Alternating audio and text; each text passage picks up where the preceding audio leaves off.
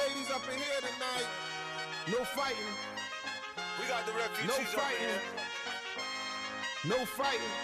Shakira, Shakira. I never really knew that she could dance like this. She make a man wanna speak Spanish. Como se llama? Bonita. Picasa. Shakira, Su Shakira. Oh, baby, when you talk like that, you make a woman go mad. So be wise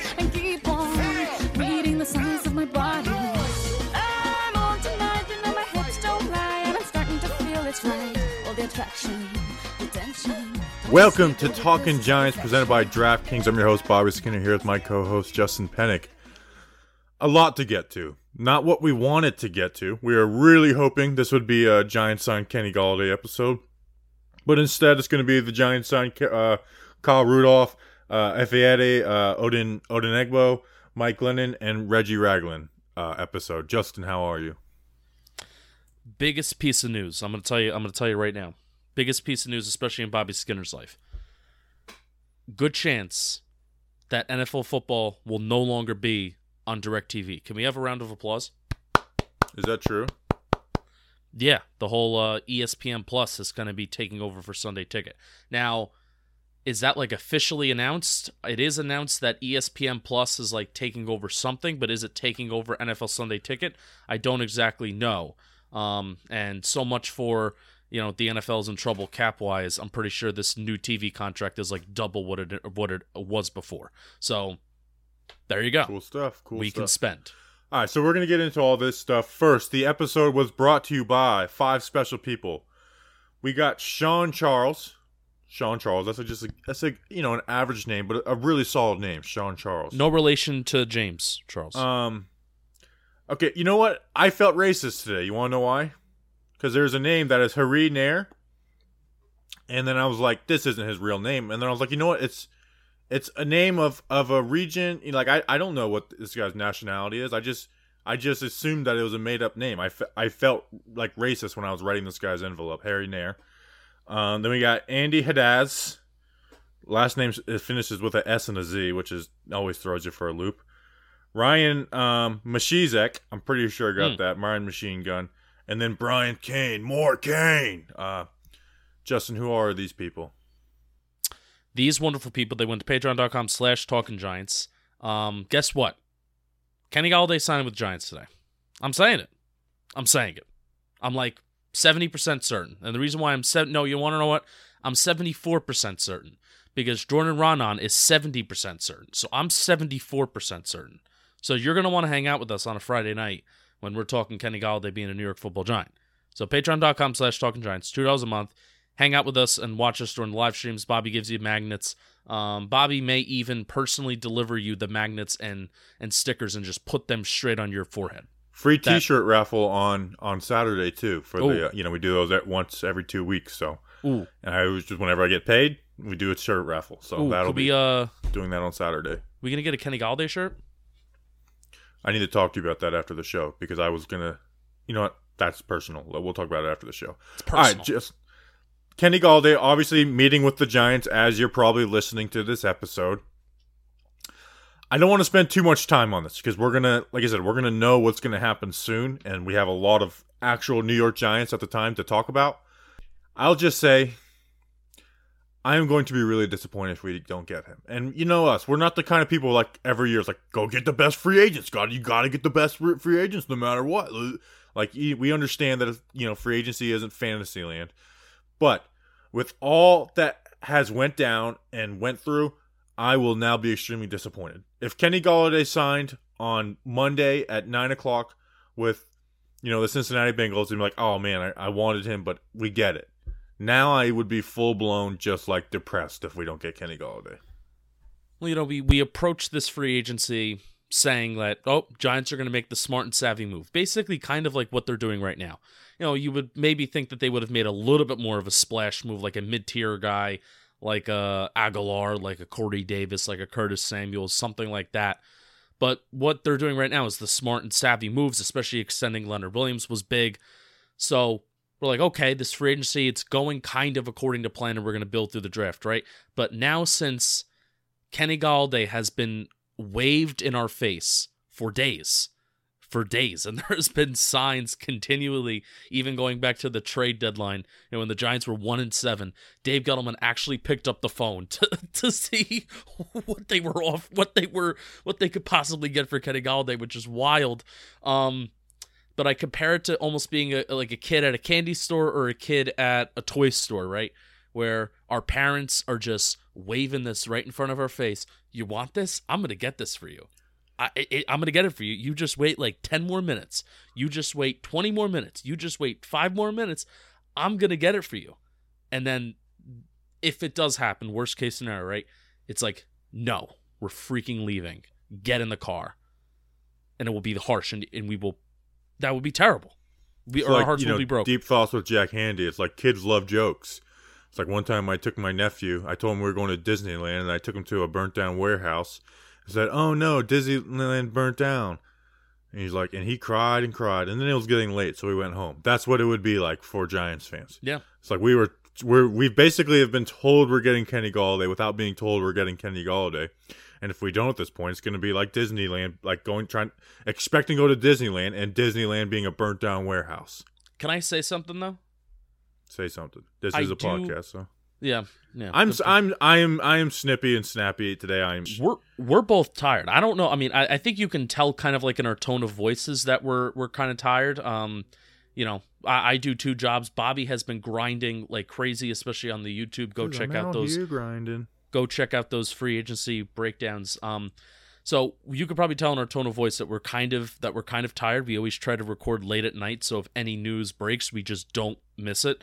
Um, what am I trying to say? This week has probably been very very well not probably it ha- it has been kind of very very fun because everybody is waiting for this one thing to happen together.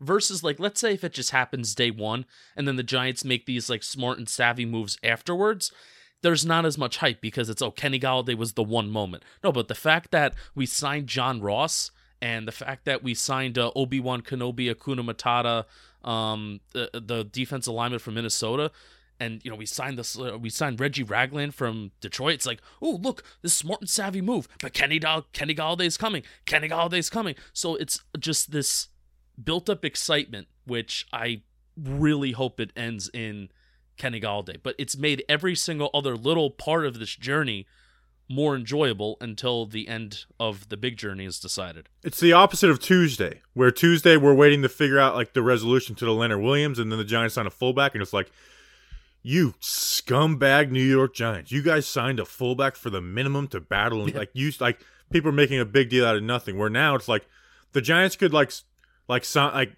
extend Nate Solder for five more years for fifty million a year, and everyone would be like, okay, but we're not resigning Kenny Golladay. Yeah, like right. The exact opposite Right. effect. Um, and good for them good for the giants by the way because we were critiquing them and that still it still is kind of like a valid critique of you know oh you know we're, you're kind of overpaying austin johnson a little bit um, you're definitely overpaying devontae booker. So good for them that they have had a couple signings and now it's been you know wednesday and thursday. It's been two days of of signings where we're looking at this. We're like yeah this is good value with with ross and all the other moves that they've made since then and including today. Um, and, and we're gonna we're gonna break it all down bobby skinner but hoping that we record an episode Friday night talking about Kenny Golladay, and that'll will this be like our first?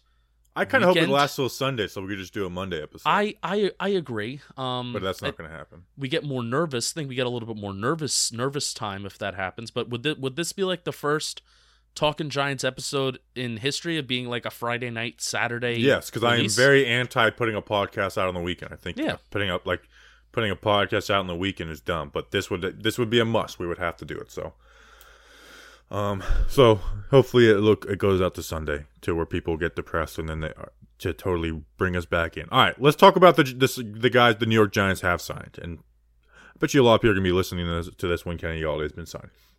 And let's start with Kyle Rudolph, Justin. The Giants signed Kyle Rudolph, six foot six, two hundred sixty five pound, thirty one year old tight end. Um, the contract is two years, up to fourteen mil. Um, unfortunately, we haven't gotten the re- real details of that. Obviously, it's going to be incentive laden. You know, it's it just will. Be, you know, it just will be. Um, some raw numbers. Last year, he had 28 catches, 334 yards, and a touchdown was split in reps with Irv Smith. 2019, 39 catches, 367 yards, six touchdowns. And then in 2018, 64 catches, 634 yards, and four touchdowns. Justin, this is a good signing, but also a very, very confusing signing because it is tight end. And we have, like, we thought tight end was the one position that we weren't going to even look at once Levine Toilolo was restructured. At least not until the draft, right? You know, obviously that's that was the thought. You know, oh, Evan Engram is on his fifth year option. Do the Giants want to do something at tight end um, in the draft where you can possibly have a guy for four years? And, and at this four or five years, where Pitts would be a five year option, and then Freiermuth would possibly be a second round pick, right? So Kyle Rudolph. I don't want to immediately start talking about Evan Engram because we kind of want to talk about Kyle Rudolph as a player. And Bobby, I kind of want to let you do that. You did the film breakdown, but you know, but here are just some things that I have. Um, 75%, 81%, 75% catch rate, respectively, the last three seasons. He's had four seasons of 90 plus targets, so sure, he has taken a very sudden, deep decline in his ability as a receiver, but I still think he has a pretty good ability, you know, overall as a tight end. He averaged 12 yards per reception in 2020, um, one drop in the last three seasons. I mean, I think that's the most kind of key thing here. You know, looking at the catch rate. Um, and then looking at one drop in the last three seasons, and that's going to be the thing that everybody's just going to go to because Evan Engram is, you know, playing hot potato and volleyball, but putting the ball up in the air. 5.9 yards after the catch per reception in 2020 as well. Which you know, does that tell me that maybe he's a little bit of you know check down guy and then he gets yards after the catch? Yes, but that's also I mean that's that's not bad. If you're if you're getting you know That's 12 always yards. Been, that's always been kind of who he is, though, too. Yeah. And they added Irv Smith. Uh, you know, they really got Irv Smith involved more this past year. Yeah. So I don't think it's a hot take, and you let me know if I'm wrong, Bobby, and, I- and I'll let you kind of talk about him, uh, especially as a blocker. You know, maybe we'll start talking about him as a red zone target because I think that's where he may be most valuable, and that's where he's going to bring the most value. Is it a hot take to say that Kyle Rudolph is the pure is the best pure tight end on the Giants roster right now? Like mm-hmm. pure tight end, not talking about athlete, football player, pure tight end. I think so, man. And, and and this, you know, we'll we'll we'll do some separate Evan Engram talk, but it's like if Evan Engram was picked in the fifth round, I don't think we'd be having this conversation. It's because Evan Engram was picked in the first round, and he he is kind of like really involved in, in the offense and stuff. Um, but you mentioned like the the passing game. He's a solid receiver. Nothing special, but he's going to run his routes right. He's going to smart, like be smart. Like you know, we talked about the Y stick so much last offseason because of Jason Witten. He's going to run that correctly. Um, talk red zone threat. Everybody says you know like any if if a guy's six foot three or taller, they're like, oh, guy's a red zone threat, and it's like, are they though? Like, is Geoff Swaim a red zone threat? Is Evan Engram a red zone threat? Like, do you like? I don't. I don't view Evan Engram as a red zone threat. No. Um, Kyle Rudolph is that. He is the di- type of guy. You're at the three yard line. You throw the ball up high at the back of the end zone, and he pulls it down. You know, and I broke down the film of that. Like he is a true red zone threat. And if you if you're struggling to think of times because you didn't watch a lot of Vikings games, think about that Saints playoff game in, in 2019 Ah. He is a like he does that consistently. Um, so there you have that in the receiving game. But even under even underneath, he's solid. Like it's solid, and he's a good blocker. He's a good run blocker. It's not like George Kittle like blow you off the ball. Like guy could be a freaking tackle blocker, but he's a good blocker, and that sets himself up for YAC because you know the Vikings would do all these you know outside zone play action stuff, and they're trusting his block, and he'd do a block and release, he'd be wide open, be wide open, and he have 12, you know, 10, 12 yards to run in front of him, and good, good hands. One one drop in the last three years. You shared that stat. I stole that from you. One drop in the last three years. That's crazy with a good catch radius. Um, I I yeah, I I do think he unless you know unless he's really fallen off with age, I do think he's better than Evan Engram. Something that I found to be quite interesting, and I think I saw Nick Falato do this a little bit too. You might have done it in your film breakdown, but Jordan Raanan came on our podcast and said the Giants want to run an outside zone scheme. Like he said it, and that kind Yes. of that kind of shocked us uh, because they were so bad at it. it's like they want to do it, and they were so bad at it. And if you really think about it, you know the personnel out there, the idealistic personnel is you know, you have three wide receivers out there. So in this case, right now, it would be Sterling Shepard, Darius Slayton. Let's say John Ross is the third one because Kenny Golladay is an official, and then Evan Engram is your tight end, right? It's not idealistic to have Evan Engram on the the, the end of the line of scrimmage, uh, blocking for outside zone plays with Saquon Barkley. No, That's you can't do it. You can't do it with Evan Engram. but they did it in Minnesota. Like Dalvin Cook, Kevin Stefanski, you talked about that in your in your breakdown, and then also something that the Giants do very well is that counter play, where basically you have you know this is Kaden Smith's main role. What he did, Kaden Smith would like pull across the line of scrimmage. He would be a lead blocker. He would almost be like a fullback, except he would do it from like the tight end spot at the line of scrimmage, and he would come across the line of scrimmage, go across you know all the way through a hole, and take out a linebacker, take out whoever is like kind of in that hole in that spot. So Kyle Rudolph does that well, right? Yeah, really well. Um, I think he's more of like a straight up blocker, but like you said, he does that well. Now, I- do think it's going to set up some outside zone for Saquon. Like I do think this is more of a Saquon hire than it is Daniel Jones hire. But that is that even turns into Daniel Jones, where you run that outside, you set up that play action. Look what it did for Baker Mayfield. Look at Kirk Cousins. You know when he when that outside zone is working and the play action is working off of it, that's when Kirk Cousins is at his best. That's when the Yeah. Vikings are at his best. So I don't want I don't think that's Daniel Jones type, but it's like he's totally capable of that. Like that that's basically as easy as a system to run, I think, in the NFL. Yeah, Like I think that's the easiest if it works. If you can run outside like that and have teams where like, hey, we got to get our linebackers out and going or we're going to give up 40, 50 yard gains in the run. That is a very easy system to run. Um, so I would like to do that a little bit. I don't want that to turn into our whole system. But anyways, long story short, um, I do think it'll help the running game. Um, and you could even do it with Evan Engram on the field. You just have him at the backside tight end. Yeah, yeah. Um, so let's actually get to Evan Engram here, because Bobby, this is this is a decent. Well, let's just get to the tight end group as a whole. Yeah, this is a decent size deal, Bobby. Well, let's talk about it. Kyle Rudolph just signed a contract that's two years up to 14 mil. Now, we don't know all the details, but this contract could end up being $7 million. Kaden Smith played 50% of the snaps last year when he was active. You know, the one COVID game. He's on a rookie contract. I don't think they're going to cut him.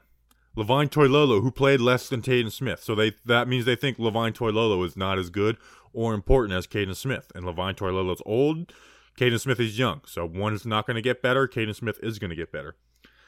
They restructured his contract with zero dead cap, and it's not like they went into free agency like, you know what, let's let's go get a tight end. Like they knew what No, they were well, doing all along. Wasn't there the there the rumor? And this is not a rumor from an from an unverified account. This is a rumor that did come from you know Jordan Raanan, the beat reporters, that they Giants were in with Hunter Henry. Yeah. So th- this was a plan. Like this wasn't just random. This was a plan.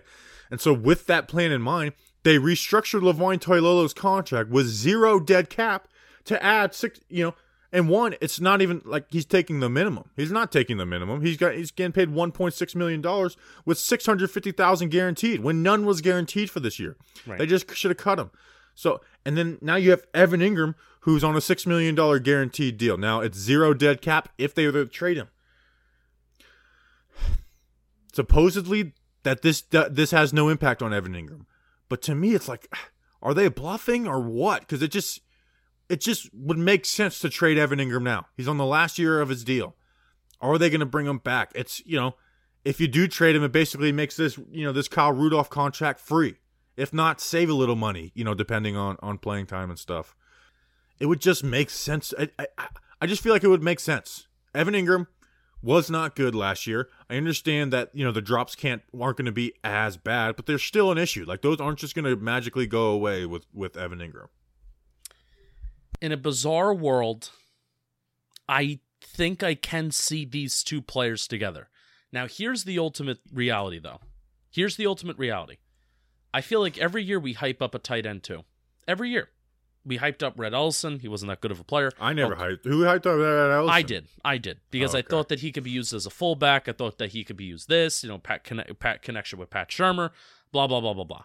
You know, we hyped up Kaden Smith going into this year. Ooh, can can Kaden Smith have like a Martellus Bennett type of year when he was number two with Jason Witten? And it was like, no, that clearly I was never not the case. See, you're putting words in my mouth. I never No, said I'm- he's going to be Martellus Bennett, I'm but I'm I'm a big fan of Kaden Smith still. Like I I was I would have been fine going into this year with Kaden Smith as tight end one. No, but I'm saying we put these expectations on tight end twos. Like w- the performance that a tight end two can actually bring in terms of the box score, the stat sheet, how many catches they bring in, how many yards they're bringing in. And when in reality, even though Kaden Smith played 50% of the snaps, uh, I mean, if, why do I feel like his stat sheet, Eighteen his stat line, catches. Yeah, he's not like tight end two is not going to have a ton of stats. his but his stat line was better in 2019 when he played just a few games. But I'm, what I'm saying is, even though I'm I'm saying to myself right now, I can see in a bizarre world Rudolph and Engram fitting together in some sort of idealistic world. I I don't think that's a reality because are we really going to pay seven? Like again, are we really going to pay like seven million dollars to your number two tight end? I don't really think you are. And Bobby, I did a little breakdown. I'm gonna I'm gonna be putting this on the socials today. I did a little breakdown of the snaps played by Evan Engram the first half of the season to the second half of the season, and then also where he lined up. Because I had a theory that Evan Engram towards the second half of the season was lining up more out wide as a wide receiver in the slot or on the outside compared to the inside. And that theory was ultimately wrong. Now, the Giants did do a pretty solid job of bringing down his total snap share and his snap count as the year went on, which I proposed the Giants did that like week one. I, I was like, why is it why is Evan Engram going to be playing over 90% of the snaps when he's a liability in the run game and we have two capable backup tight ends that could be a strength in the run game? And they were they they screwed themselves first half of the season. So first half of the season, weeks one through eight, he played 85.8% of the snaps. And then weeks nine through 17, he played 78% of the snaps. If you exclude week 11, he played 76.4% of the snaps. And week 11 was against Cincinnati, where he played 96% of the snaps. So there was a point where basically three out of every, you know, one out of every four plays, Evan Engram would not be on the football field. Now, this is where I was wrong.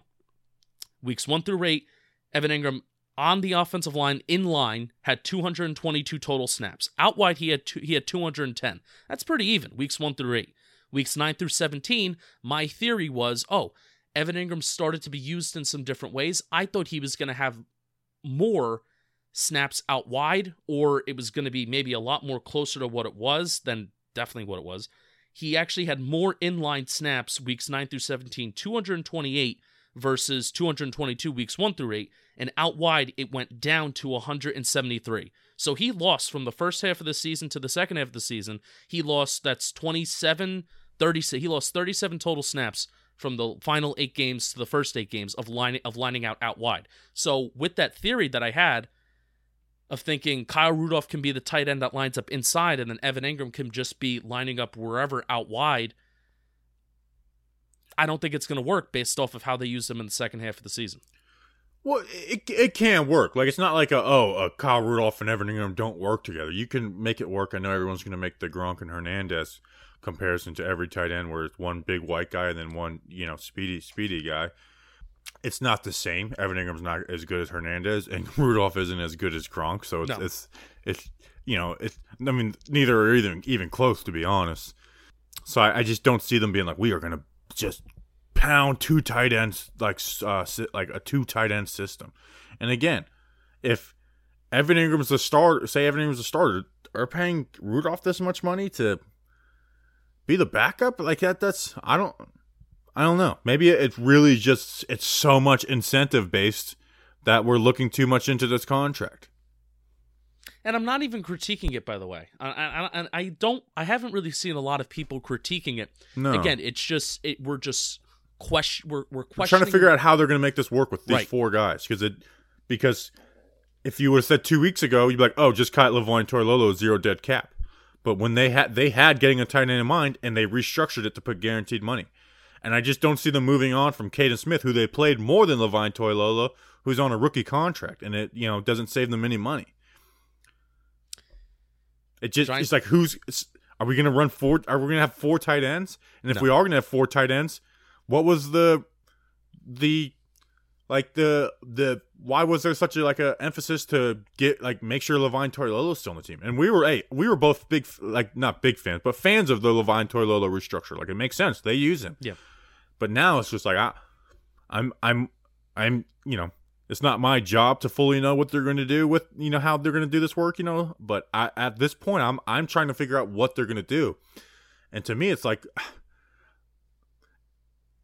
I th- I would think that Engram gets traded, and I wouldn't believe that he's not going to get traded until the day after the draft. Giants only have six draft picks this year, um, and for a team that is still kind of rebuilding, that's not great. Um, so if you get a third, fourth round pick for Evan Engram, you know uh, that that could be their thought process. But also, you'd said something before where this Kyle Rudolph signing isn't necessarily for Daniel Jones; it's more or less for Saquon Barkley, and I I mostly agree with that.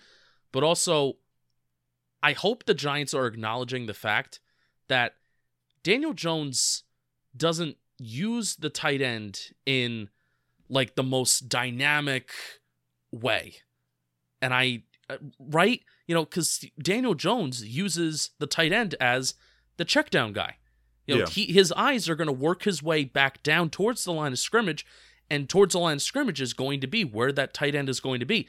I feel like, you know, Evan Engram's athleticism doesn't serve him totally, totally well to being the the check down option. You know, you that Evan Engram is a guy that you want to get out in space. He's not the best of route runners, so you want to get him moving pre-snap. You want to get momentum under Evan Engram's, you know, footing before he gets the ball in his hands. And when he can do that, the yards after the catch is a very beautiful thing. See the week three of uh, the Tampa Bay game last year, right, where he had that 75 yard touchdown. That that was an example of that. When have So- we felt the best about a Daniel Jones Evan Engram connection? Evan Engram on fades and go balls. Right, and Those that, are that when was it's that, like that. Those are like, oh, we're, we're you're using Evan Engram the right way, you know, because Jones, you know, he's a good touch thrower down the field. Engram, you get him on a safety, linebacker, whatever, and he's he's going to beat that in a, in a straight line race. He's going to win that, and that's when we've seen like the, oh wow, Jones and Engram. But when it's when they're running wide sticks and stuff, that's when it's like, good lord, this is just doesn't work. Whether it's Evan Engram popping the ball up or Jones throwing it a little behind him, it's it just hasn't worked that way. Right, and that's what we saw in that Cincinnati game. And why I thought, like, my theory was, oh, Evan Engram took a lot more snaps out wide the second half of the season versus the first half of the season. It was because of that kind of moment where I, you know, I remember Evan Engram having his most successful moments when he was lining out out wide. Like that's what I remembered, and that may be that may be true. He just didn't do it at such a high rate compared compared to the first half of the season. So Bobby ultimately, you know, what we what the Giants need to ask themselves is is Evan Engram worth keeping around when we're going to really lower his snap share and his snap count? That's what they're going to have to do. If they really want to make Kyle Rudolph kind of the number one tight end, they're going to have to limit Evan Engram's snap share and his snap count. And especially if they bring on Kenny Golladay, Kenny Golladay is going to be that guy that's going to run those go routes, right? You have Kenny Golladay and Darius Slayton that can go deep down the field and just run those streaks and then go up one and one. Ev- again, Evan You Engram's just not you like just guaranteed Kenny Golladay's on the team. I like that. no. Well, it, um, did I not say if? Yeah, think but I- that I I know, but I just like I like that. I just accepted it. Like, yeah, Golladay's going to be the deep ball. I don't know. But it's like I, I didn't but blink if at he, it. so I'm saying, but if he is, then you know I feel like Evan Engram would be the third best deep ball option on this team. I think Slayton would be better at going up one on one, getting those deep balls, and definitely Gall- Golladay is the best in the NFL doing it. So so Evan Engram would be not only not the best tight end on the roster, he wouldn't even be the best deep ball option, go up and get it receiver, and he's not even that good of a route runner to begin with. So, are we really talking about Evan Engram on his fifth year option, severely limiting limiting his snap count? Therefore, if we try to trade him possibly in the middle of the year, uh, what value does he have if the Giants don't value him?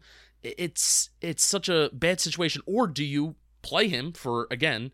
76% of the snaps, and then you're paying Kyle Rudolph $7 million to be a backup. yeah, Interesting situation. It's and I know problem. we're going to get the Joe Judge loves Evan Engram comments, but think about if you're the head coach and the guy who's kind of despised by a lot of the fans, and people ask about his struggles. What are you going to do? I'm gonna I'm gonna make sure that guy feels loved by me. So I just don't buy into the you know the oh I love Evan like like I'm I'm not saying he hates him, But I don't think it, it like those comments are to be like, nope. See, they they believe in Evan Engram. You know, um, you know they they said that they were you know they weren't planning on uh, moving on from Zeitler, and they cut him the, like a day later. Yeah. Um. So I those that wouldn't be my lone evidence for them keeping Evan Engram. I do feel bad for Evan Engram though, dude. Like you saw he turned his Instagram comments off.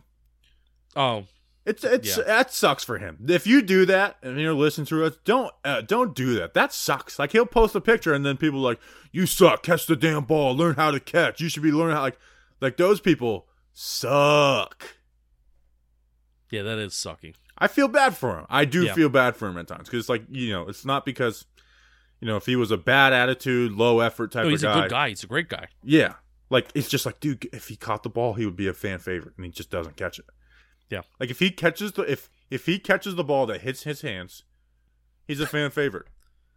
Even if he just didn't catch it, but if it just went down on the ground and not up in the air, It would be less bad, but it still would be bad. Oh man. All right. Oh, man. Let's um Do you want to take a break? Um no, not yet. We'll take Not a yet. break. Actually, you know what?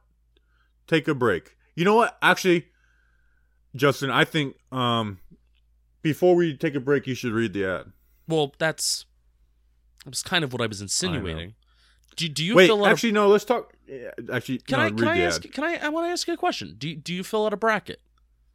Yes, I, I actually did mine um yesterday Oh, while I was good. waiting on Kenny Golladay news. Today was the first play-in day. I did not see a single result. I feel bad. The play-in day doesn't count. Doesn't count. Did Wichita, Wi- Wi- Wichita State win? I don't know. Oh, bad podcasting. I didn't bet on them, so Well, guess what, Bobby Skinner? who do you got winning the Natty? Um, Gonzaga. I, I- Gonzaga. Um, I'm just a Jesuit Jesuit school fan. Okay. Gonzaga. Who did I put in there? I had Oklahoma State in the finals versus. I don't know. You read the ad, I'll figure out my bracket. I'm rooting for Georgetown too. Jesuit school for the win. I love DC. So, Bobby Skinner, guess what? March's biggest tournament is finally here. We do not know who will be cutting down the nets at the end, but we do know that there will be no shortage of madness. DraftKings Sportsbook, America's top-rated sportsbook app, is putting new customers in the center of the action. Bet four dollars on an underdog and win two hundred and fifty-six dollars if they win. It's that simple. Why two hundred fifty-six? I struggle with that because it's such a weird number. I think they're only gonna. I think uh, as I'm reading the ad, I think it's only gonna say two hundred, and then they throw me off with the fifty, and then they add the six at the end. It's tough. Turning four dollars into two hundred and fifty-six dollars is 64 to 1 odds. Every dollar you bet could turn into $64. Too many numbers. Drexel oh Re- won. Replay it if you need to hear it. Excuse me? Drexel won 53 to 52. Drexel. Philly. Pick one of the many select college basketball underdogs for your shot at winning $256. All it takes is a $4 bet. There's no way, there's no better way to put your college basketball knowledge to the test than to put your money where your mouth is with DraftKings Sportsbook. Don't worry if college basketball isn't for you. DraftKings Sportsbook offers great odds and promotions on golf, hockey, and so much more.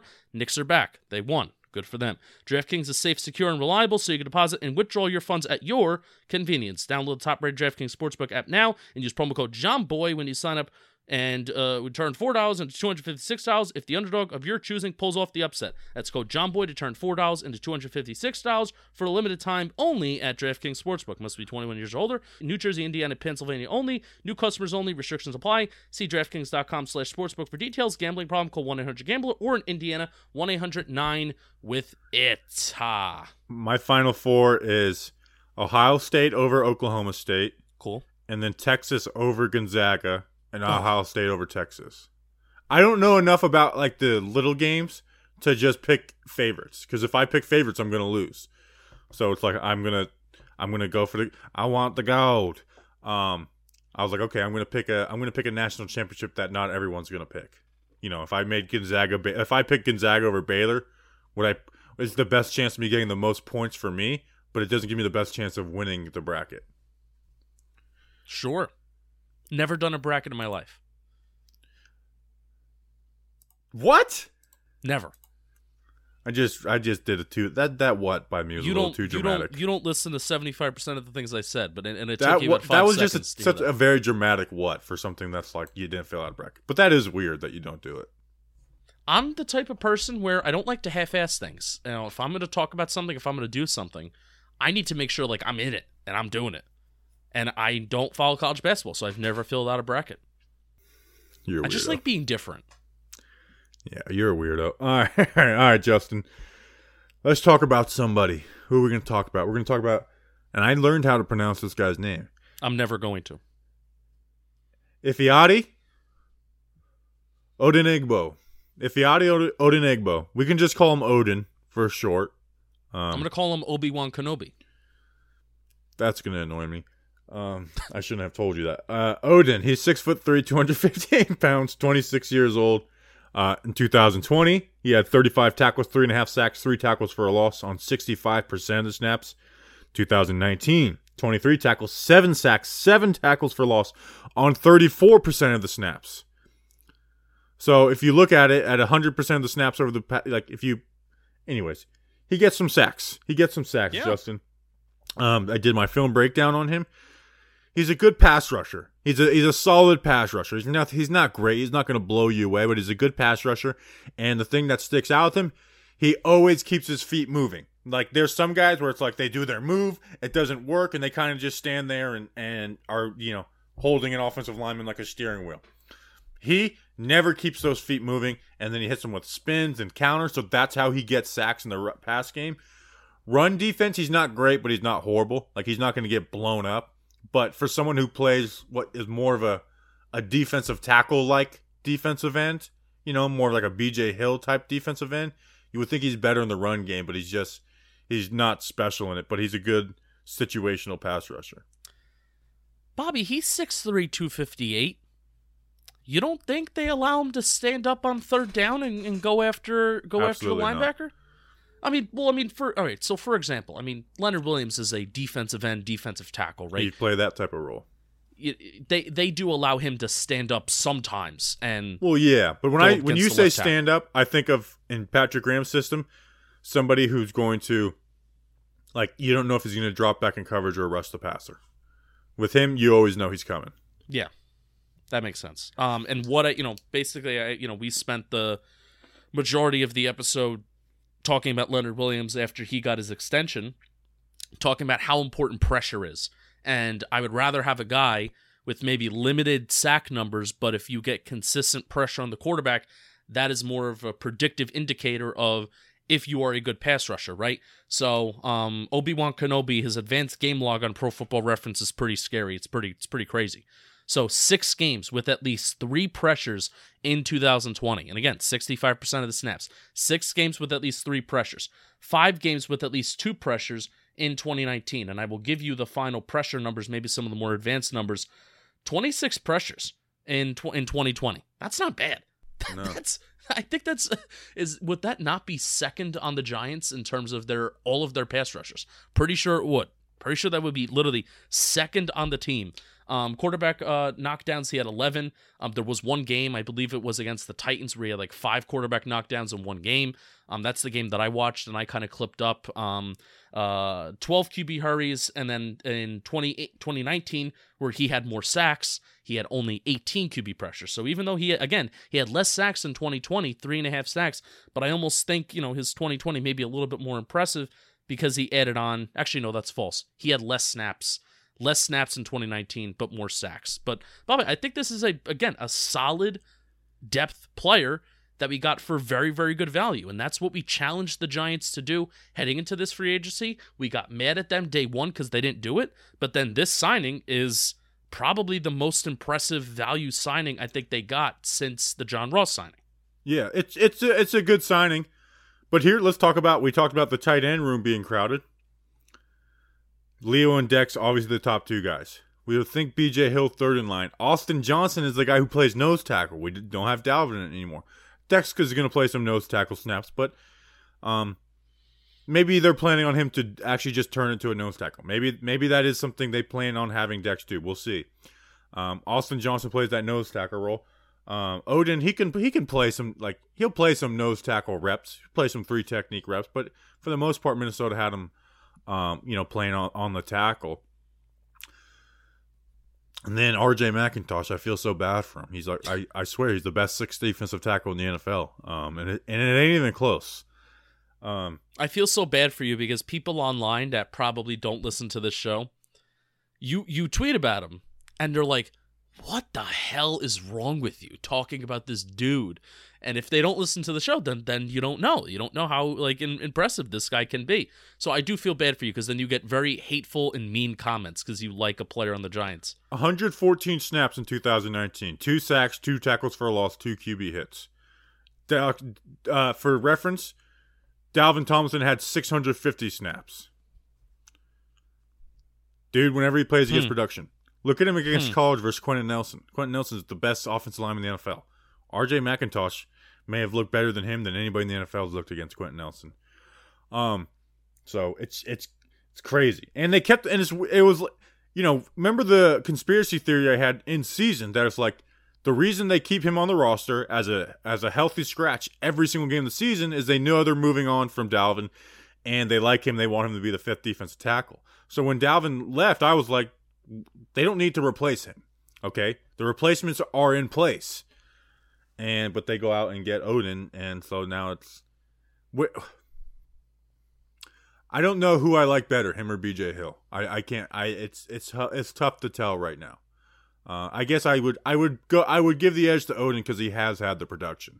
I, I I would agree with that. Um, but also, besides his rookie year, has BJ BJ Hill has not been given the opportunity to really play at a consistent rate of even getting like over fifty percent of the snaps. No, So this is such a you know it's you know it's crazy how lo- oh lo and behold Lorenzo Carter started to click when he got over ninety percent of the snaps. Shocker, you know when you give a guy snaps on the field and he's somewhat produ- and he's somewhat talented, he's going to produce for you.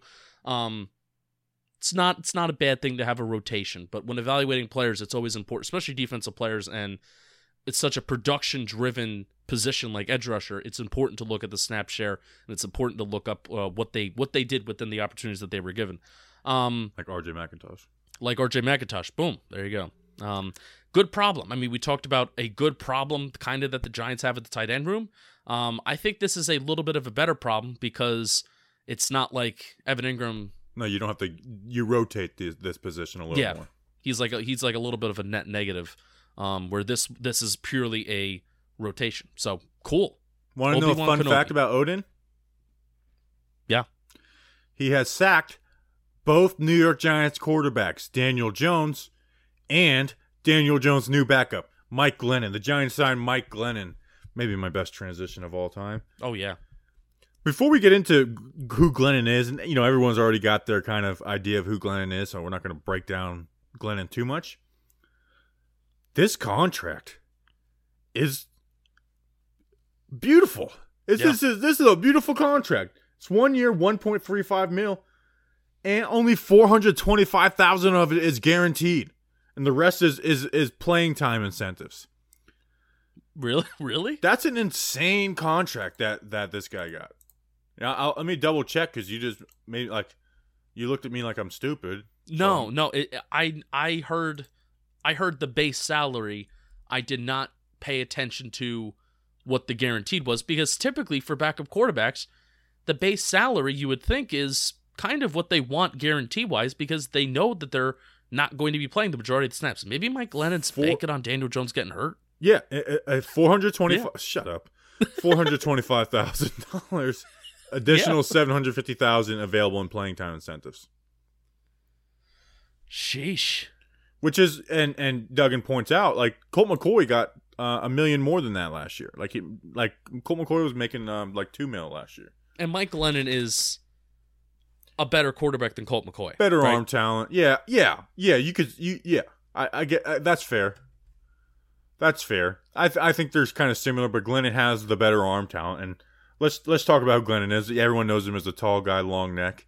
I'm sure the long neck jokes get really annoying after a while, but you know what? The old long a- long neck ass. It's your it's your first time with us. Um, I posted that giraffe vid, uh, picture, and I, that was kind of mean, but it is what it is. He's got arm talent, you know. Like he can he can lace the ball downfield. He has some like good ball placement. It's inconsistent. Um, he's not mobile at all. So you know, if, if Jones goes down, there goes the read options. Uh, he's a good backup, you know. Yeah. The Chicago No. Bears paid him a lot of money at one point, which was Yeah. crazy. But it's like they they saw something in this guy to pay him that money. It's crazy how he only started. What it was his rookie year. with Tampa. With oh, I loved him in Tampa. Like he was a he was a fun watch in Tampa He was. when they when they moved on from Freeman because Greg Schiano just hated Josh Freeman and they and they gave Glennon playing time and then the then the year they before they got Jameis it was a mix of um, Glennon and, and McCown. There's no complaints on this. The crate. so here here's the only fear. I want Daniel Jones to be playing 16 games, but the only you know here's the fear if Mike Glennon ever enters a football game. You know, I, I guess the benefit of Colt McCoy is he did a very good job of protecting the football. Um, and Mike Glennon in years, especially this year with Jacksonville, um, interceptions were a little high. Yeah, That's he's he's gonna he's gonna take chances that Colt McCoy's not gonna take. But on the opposite side of that, you know, think about that Evan Engram throw against Cleveland, where you have Evan Engram for a touchdown.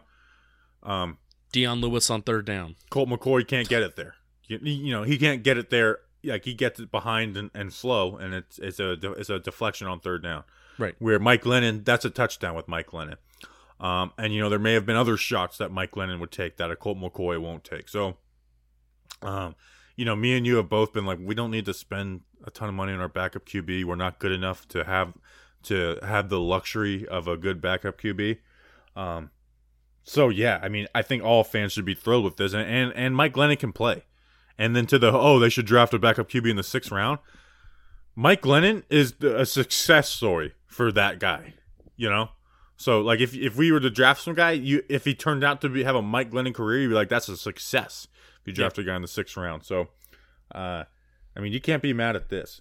I can't believe how low the contract is. I know it's insane. It's insane how low this contract is. I I feel like um the the Staples commercial. That's a low price. I want to yell it so bad, but I don't want to be inconsiderate to like you know. Wow, that's a low price. Um, I have. Be inconsiderate to me who has to edit that after the show. um, have you ever done that in a store? No, not really. Um, Hmm. When's the right. last time you have done it in a store? feel like Uh, it was recently. no. Um, wow, that's a low price. There's nothing that's cheap in the stores anymore. All right. Uh, It's a goddamn economy. in this economy. Um, all right. Let's see. Uh, anything else you got on Glennon? No, fun. All right, so the next signing and the last signing we're going to talk about on this episode, this one happened about an hour and a half before we are going to record. The Giants signed Reggie Ragland, six foot two, two hundred fifty two pounds, twenty seven years old, Alabama guy. Spent a few years with the Chiefs and this past year with the Lions, signing him for uh, the minimum, so nine nine hundred eighty seven thousand, the minimum. Uh, when you look at him, what do you think, Justin? When I look at him, When you look at him, you look at his numbers, you see a couple highlights. Like, what do you think Reggie Ragland's going to be? better than Devontae Downs. Well, that true that. But oh, it's I like thought that's. I thought people are like, "Oh, this going." guy's probably like a run stuffer. Like he's a run stuffer, probably not great in coverage." six. I mean, yeah, six two, two hundred fifty two. That's a beefy boy. So that that's what I went to into. I watched um, one full game of film. I'll have a breakdown out soon. Um, against Washington, I went in with those preconceived notions, and to me, it's the exact opposite. He is good in coverage. Like he he plays linebacker the way I like in coverage, where he turns his tone in the man coverage. Like he plays aggressive. He doesn't just sit in a spot with his feet in the mud and let wide receivers run in front of him, behind him. He he goes with guys. He takes chances. So I love that in his zone coverage. As a pass rusher, pretty like pretty good. You know, he hasn't had the sacks in his career, but like some pretty good moves as a pass rusher with speed. But I'll say now maybe this was the one game, the outlier in all of this that I watched. In the run game, I'm not a big fan. He doesn't he doesn't do a good job getting over the top of blocks. Once he is engaged on a block, he doesn't get off of them, and he doesn't play it super aggressive. Um, so I don't I don't love him in the run game. But with the role the Giants are looking next to Blake Martinez, you know, and good coaching, that can change. Where it's like, hey, hit this gap and hit this gap fast. You know, so uh, this is one. This is a why not signing. But two, it's like I, I do think he'll co- come in and, and compete with Tae Crowder. Also, salary less than a, than a million dollars. So again, another. You know, I I'm not I'm not always like the biggest on the money, but the money's important this offseason with the limited cap space and the fact that you know the Giants are making all these moves with still the presumption that we're going to be getting Kenny Golladay. So, um, first of all, fun thing, Pro Football Reference, Pro Baseball Reference, you know the the the the reference the sports reference uh, umbrella always loves to give strange nicknames to players that I'm definitely 100% sure nobody's ever called them in their entire life. Uh, Reggie Ragland, he has a nickname of General Ragland. I am General 100% certain that zero people have called him that. I saw that in my mentions though, so maybe maybe some people have called him that. Well, it's because Pro Football Reference calls him that. Alabama made it up. connection. Um. So yeah, I I I have thoughts. I have more thoughts. I have more thoughts about the value of the signing. well, I was going to talk about the signing. I was going to talk about him too, but go ahead. Okay. So, because I, I, want to open the door for you. This is this is this is what we call in the podcast business. I just made up the term, opening the door for your co-host that knows more than you. Because then, if you said something and then you asked me a question, I would have had to explain it. I don't know. So, again, I'm looking at the snapshot. I'm looking at the snap counts. Um, 2020 he's played 50% of snaps. That was the highest in his career. 2018 with Kansas City played 49%. So this is a guy that you know seemingly we're bringing in, and you know he's not a special. He's not purely a special teamer. He's frankly, he's not even a special team player. Like he he played his highest special team total in 2019 was with Kansas City, 36 special team snaps, nine percent of the total special team snaps. So he's not even a special teams player. Like he is a linebacker. So it's not like we're bringing in David Mayo and we're hoping he can transform into something substantial. And we're definitely not bringing in Devontae Downs, who is just slow, you know, slow and sluggish and can't do anything right. Right. So this guy has experience at linebacker. Upgrade over David Mayo, Devontae Downs. Would you say yes? Definitely over Devontae Downs. Do you consider him an upgrade over David Mayo? And Yeah. I def I definitely do I definitely do think that him and Tae Crowder can go well together because if they view Tae Crowder maybe not ready to take the full interior linebacker two job yet, especially with him playing in coverage, Tae Crowder can be aggressive, going crazy like a madman on first and second down, and then you bring this guy in on third down when you're not running with three safety sets. Thoughts? I give Crowder the reps over him, but he is better than David Mayo. Anybody's better than Devontae Downs. Uh, I mean, I mean anybody. Can we put that on a shirt? We can't put people's names on a shirt, but if we But if could, Devontae Downs is going to sue, I think he should spend his money better. wow. Um, yeah, so I, I- I think Tae Crowder should play over him, but third third inside linebacker, good just good stuff. Put him next to Blake Martinez, and speak of putting him next to, Matt Patricia is a moron. He's not a good defensive mind. So I was watching the film. You know Jamie Collins. Jamie Collins was a wish list for your free agency. Um, oh yeah, last doing year flips, athletic freak. athletic freak. In fact, you know, it was kind of funny. He wore Collins wears 58 and Raglan wears 59 and I was watching at first I thought Collins was uh, Raglan was Collins. I was like this guy's a freaking freak. I was like this guy got the minimum. Um uh but anyways, Matt Patricia just had Jamie Collins just playing regular inside linebacker like Blake Martinez would. No, He's No. an, he what a horrible coach Matt Patricia is. I know, and this okay. So now we're talking about Kenny Golladay again. Albert Breer, who I do like Albert Breer, he's usually a pretty reasonable guy. He's like, don't expect Kenny Golladay and and the Giants to get something, you know, and basically being like uh, because Matt Patricia, because Joe Judge and Matt Patricia were on the same coaching staff at one point. And then it's like, well, they're literally meeting, like they're putting a meeting. Like Kenny Golladay wants to go to the Giants. You know, Kenny Golladay's putting everything off to get his chance with the Giants. Um, and Albert Breer's like, but Joe Judge knows Matt Patricia. It's like they're two opposite players. Have you one? Have you listened to the two talk? Um, but Matt Patricia, man, what a what a dummy he is, man. He may be the worst head coach in a, the last like like in so in some time. we talk about Joe Judge being a people person. It was clear that uh, Matt Patricia was not a people person. Very clear. No, ho- horrible. And also, you know, we got somebody came at me, and it was it was a good, you know, a, a listener who's a, who's is a good friendly friend of the show because I said like Matthew Stafford gets way overhyped than what he is. As I've been going through Kenny Golladay stuff, it just rings even more true. Stafford misses dudes all the time, and he makes boneheaded throws all the time. Matt Stafford is not some like great quarterback. He's good. He's an above average quarterback. But this idea that like he's gonna like he's a Hall of Fame quarterback that Detroit has just totally ruined his career. It's uh it's not true. Like Matt Matt Stafford has a lot of flaws. Bobby, we better get him. We have to. 74%. I'm 74% certain. Uh, people are projecting people Seventy-seven meaning people people oh, 77% the final answer. People are saying um many people, all the good people. Friday afternoon. If it's going to happen, it's going to be Friday afternoon. Yeah.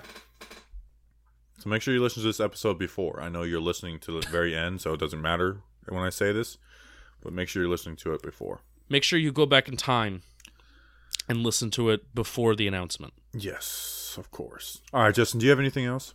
No, this was a this was fun. I thought this was a good episode. Um, I'm gonna ask for it again. I know we asked for it like last episode.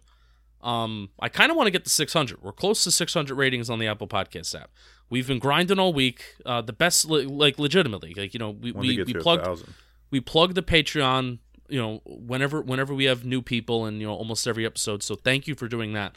But you know, if you can't give to that, or if you don't want to give to that, you know, the best way you can support us is leaving a five star rating and, and review on the Apple Podcast app. So we've been grinding all week. It's been a lot of fun waiting for this news, um, reacting to the little signings and everything like that while we've been waiting for the big news. Um, so keep it locked in. You know, we're we're gonna get into April. It's gonna be draft month soon, and we're gonna get locked into that. So it's not gonna stop. That's why I love the NFL. And you got to you guys got to get me the 10,000 um on Twitter so I can shove it right in on those baseball douchebags faces at John Boy Media. Like, Oh, race to 10,000. Big Baby David, Ashlyn, Keith. They've been making, they're they've the been ones who making get to such a talked big- about. Guess what? Your boy's gonna win because I freaking kick ass. That's what I freaking do. So make sure get me the ten thousand. I'm like a I'm like a hundred a hundred away. Get me there so I could just rub it in all those baseball losers' faces. and they've been plugging it. They've been like posting. Se- uh, They've been they've Big been baby s- David. Ooh, I'm in leggings. How how oh, I'm quirky and that gets promoted. How about how about Bobby doing a freaking potato launcher on the weekend? Can we can we talk about that? I feel like that's a little more engaging than Big Baby David's ooh did leggings. And I know you're listening right now, Big Baby David David. This is war. Yeah, I'm I'm a hundred away from the home stretch. I'm coming at you guys now. We've been, been we've been humble. We we haven't said I've a been the most about humble. We haven't said a peep about race to 10k. I asked politely today if they can update it since I went up to 5.5 from 5.4. Big day, big accomplishment. Um, so yeah, Suck we love it, you guys. baseball. Suck it. All right, appreciate you guys. We'll see you. I hope we have our first ever weekend podcast. I really do. I really do. We appreciate four episodes in one week. Hell yeah, brother. Hell yeah, brother. All right, we appreciate you guys. See you on the next one. Until then, let's go, Big Blue.